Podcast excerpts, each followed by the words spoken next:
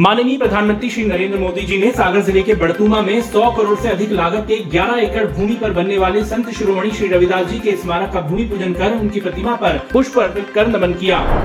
माननीय प्रधानमंत्री श्री नरेंद्र मोदी जी ने सागर ज़िले के ढाना में आयोजित कार्यक्रम में 2500 करोड़ से अधिक लागत के कोटा बिना रेल मार्ग के दोहरीकरण कार्य का लोकार्पण एवं 1600 करोड़ से अधिक लागत से बनने वाली दो सड़क परियोजनाओं का शिलान्यास किया।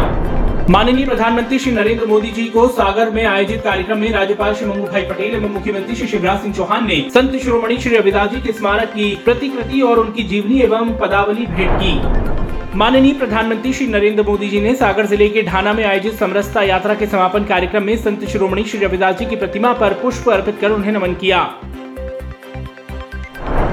सागर के ढाना में आयोजित कार्यक्रम में माननीय प्रधानमंत्री जी ने कहा कि मुझे बनारस में संत रविदास जी की जन्मस्थली पर जाने का कई बार सौभाग्य मिला और मैं आज आप सबके सानिध्य में सागर की इस धरती से संत शिरोमणि पूज रविदास जी की चरणों में नमन करता हूँ, उन्हें प्रणाम करता हूँ। माननीय प्रधानमंत्री जी ने कहा कि मैं मानता हूँ कि ये समरसता यात्राएँ यहाँ खत्म नहीं हुई हैं, बल्कि यहाँ से सामाजिक समरसता के एक नए युग की शुरुआत हुई है। मैं इस कार्य के लिए मध्य प्रदेश सरकार और मुख्यमंत्री शिवराज जी का अभिनंदन करता हूँ।